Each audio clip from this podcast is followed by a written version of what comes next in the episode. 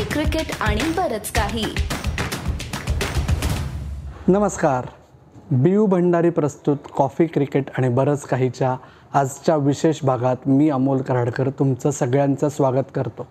मंडळी T twenty world कपचे वेध लागलेले आहेत आणि आज मी तुम्हाला घेऊन जाणार आहे रोहित शर्माच्या विश्वात. भारताचा कर्णधार जो वर्ल्ड कपशी इतका जवळून निगडीत आहे म्हणजे वर्ल्ड कप कुठलाही वर्ल्ड कप असो टी ट्वेंटी वर्ल्ड कप अथवा O D I world cup त्या वर्ल्ड कपशी तो किती जवळून निगडीत आहे त्याचबरोबर एका वर्ल्ड कपमधून वगळल्यानंतर त्याने स्वतःचा केलेला कायापालट आणि रोहितच्या आयुष्यात क्रिकेटच्या पलीकडे काय महत्त्वाच्या गोष्टी आहेत त्याची थोडीशी माहिती मी तुम्हाला द्यायचा प्रयत्न करणार आहे. चला तर मग सुरू करूया. तर मंडळी दोन हजार सातचा जो पहिला टी ट्वेंटी वर्ल्ड कप होता तेव्हा तो वर्ल्ड टी ट्वेंटी नावाने ओळखला जायचा. तेव्हा एक अत्यंत लाजरा बुजरा असा एक तरुण खेळाडू मी दक्षिण आफ्रिकेत होतो स्पर्धा कवर करायला तेव्हा पाहिला होता. तेव्हा तो खरंच अशी स्टेज होती. प्रत्येक यंगस्टरला संघात आल्यानंतर आपलंसं करून घेण्यासाठी वेळ द्यावा लागतो. त्याच्यामुळे तो बऱ्याच वेळा एकटा काही काळ फिरत असायचा. आणि तेव्हा गप्पा मारायचो आम्ही. तर तो जो वर्ल्ड कप होता तेव्हा रोहित रातोरात स्टार झाला. सेमीफायनल आणि फायनलमध्ये त्यांनी केलेल्या कमाल बॅटिंगमुळे आणि त्याच्या आधी जो अंडर नाईन्टीनमधला उगवता तारा होता त्याच्यावर शिक्कामोर्तब बसलं. पुढची तीन चार वर्ष रोहितचा आलेख जरा वर खाली वर खाली ज्याला आपण साध्या मराठीत टॉपसी टर्वी म्हणतो तसा राहिला. आणि मग आला दोन हजार अकरा वर्ल्ड कप भारतामध्ये होणारा वर्ल्ड कप आणि रोहित शर्माला संघात स्थान मिळालं नाही. ते त्याच्या खूप जिवारी लागलं. तोपर्यंत अशी वेळ आली होती की रोहित पोटेन्शियल तर खूप आहे पण ते मैदानावर दिसत नाही अशी त्याची काहीशी प्रतिमा झाली होती. आणि त्याच्यामुळे एक काळ असा आला मित्रांनो आणि रोहित शर्मा हा खरं तर अशी भीती वाटायला लागली होती की तो खरंच एक वाया गेलेलं टॅलेंट होईल की काय? आणि तेव्हा असं झालं की रोहित शर्माच्या ते खूप जिव्हारी लागलं. दोन हजार अकरा वर्ल्ड कपमध्ये स्थान न मिळणं आणि त्यांनी हाक मारली. त्याचा घट्ट मित्र आणि मुंबईचा सहकारी अभिषेक नायरला. अभिषेक नायर हा रोहित शर्माचाच नाही त्याच्यानंतर आत गेल्या काही वर्षांमध्ये विविध टॉप खेळाडूंचा फ्रेंड्स फिलॉसॉफर गाईड या भूमिका बजवा बजावत आहे आणि रोहित शर्माने त्याला सर्वस्व सोपवून दिलं.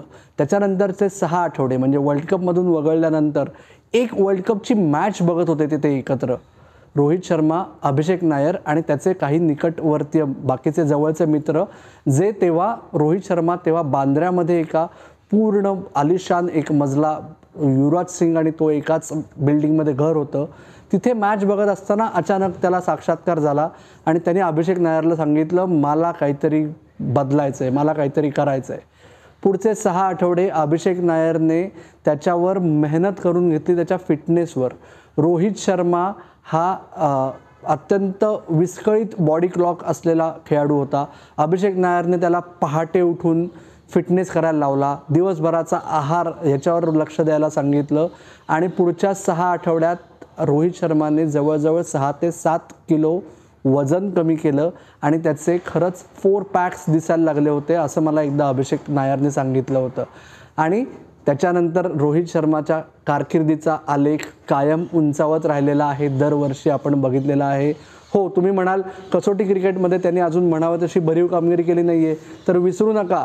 ओपनर झाल्यापासून रोहित शर्माने भारताच्या इंग्लंडमधील सिरीजचा प्रमुख शिल्पकार होता तो. त्याच्यामुळे आता अशी स्टेज आली आहे की रोहित शर्माने खरंच त्याचा आलेख उंचावत नेलेला आहे. आणि येणारा वर्ल्ड कप विशेषत परत दोन हजार बावीसचा टी ट्वेंटी वर्ल्ड कप आणि दोन हजार तेवीसचा वर्ल्ड कप ओ डी जो पुन्हा भारतात होणार आहे या दोन्ही स्पर्धांचं रोहितसाठी स्वतःसाठी महत्त्व खूप आहे. कारण तो खेळाडू म्हणून तर महत्त्वाची कामगिरी बजावण्याकडे बघतच आहे पण यावेळेस तो असणार आहे कर्णधार. आणि त्याच्यामुळे महेंद्रसिंग धोनीनंतर विश्वविजेता कर्णधार भारताचा रोहित शर्मा ठरणार का हे आपल्याला बघणं महत्त्वाचं वाटेल. पण जसं मी तुम्हाला म्हणलं होतं की मी तुम्हाला सांगणार आहे की रोहित शर्मा मैदानाबाहेर कसा आहे? तर मंडळी ते मी तुम्हाला सांगतोच. घेऊया एक छोटासा ब्रेक तर मित्र हो रोहित शर्मा मैदानाबाहेर कसा आहे? याची खूप माहिती आपल्या सी सी बी केवर रोहित शर्माचे जे पहिले कोच आहेत दिनेश लाड त्यांनी रोहितच्या सुरुवातीच्या ज जडणघडणीच्या काळातल्या खूप आठवणी त्याच्या सांगितलेल्या आहेत. त्या तुम्ही नक्की बघा आणि ऐका. पण सु आत आत्ता तरी मी तुम्हाला सांगतो की रोहित शर्माचं फेवरेट फूड अंडी आहेत. आणि त्या ती अंडी खाण्यासाठी तो काय काय करू शकतो हे सुद्धा दिनेश लाडांनी सांगितलेलं आहे त्या एपिसोडमध्ये दुसरा तुम्हाला एक गमतीचा मुद्दा सांगतो की रोहित शर्मा हा कारसाठी वेडा आहे. कार वेडा असं आपण त्याला म्हणू शकतो. त्याला लहानपणापासून वाटायचं की आपल्याकडे एक मोठी कार हवी जी तुम्हा आम्हा मिडल क्लास आयुष्य किंवा लोअर मिडल क्लासमधून आलेल्या सर्व व्यक्तींसाठी एक महत्त्वाची गोष्ट असते की माझी कार हवी. तसं त्याला कायम वाटायचं. दिनेश लाडांनी एक छान किस्सा सांगितला आहे पण आज मी तुम्हाला एक गोष्ट सांगतो त्याच्यातली जी तुम्हाला माहिती नाही आहे अजून की त्याचे जे पाच सहा घट्ट मित्र आहेत त्यातला अजून एक प्रशांत नाईक. हा अंडर सेवन्टीनमध्ये रोहित जेव्हा पहिल्यांदा मुंबईसाठी खेळला तेव्हा मुंबईचा कर्णधार होता. आणि तेव्हापासून ते दोघंजणं जानी दोस्त आहेत आता बिझनेस पार्टनर्स देखील आहेत तर एक काळ असा होता की रोहित राहायचा बोरिवलीला आणि प्रशांत नाईक राहायचा दादरला. तर प्रशांत नाईक त्याची छोटी मारुती कार घेऊन ऑल द वे बोरिवलीला जायचा. कशा करता? तर रोहितला कार चालवायला शिकवायला तो जायचा. आठवड्यातून दोनदा तो जायचा आणि त्याच्यामुळे रोहित कार शिकला. त्याच्यानंतर जेव्हा तो भारतीय संघात स्थान मिळालं त्याला त्याच्या जस्ट आधी त्यांनी पहिली स्वतःची गाडी घेतली होती होंडा सिटी आणि त्याच्यानंतर दोन हजार आठमध्ये जेव्हा भारत ट्राय सिरीज जिंकला रोहित आणि सचिन तेंडुलकरची ती एक छान पार्टनरशिप आपल्या सगळ्यांना आठवते. तिकडून त्यांनी कॉल करून बाकी सर्व सिनियर खेळाडूंबरोबरच पहिली बी एम डब्ल्यू बुक केली. तेव्हापासून आत्तापर्यंत त्याच्याकडं कार्सचा ताफा वाढतच राहिलेला आहे बदलत राहिलेला आहे. पण तरीही त्याला स्वतःची कार चालवण्यात जी मजा येते ती स्वतःची फक्त कार असण्यापेक्षा जास्त मोठी असते. आणि रोहित हा खूप टिपिकल मिडल क्लास मी उल्लेख केला तसा आहे. म्हणजे टिपिकल बंबईया मिडल क्लासमधला माणूस की ज्याला पटकन भूक लागली की आपण काय खातो? वडापाव खातो. रोहित शर्मा तुम्हाला विश्वास बसणार नाही अजूनही दोन वडापाववाले आहेत.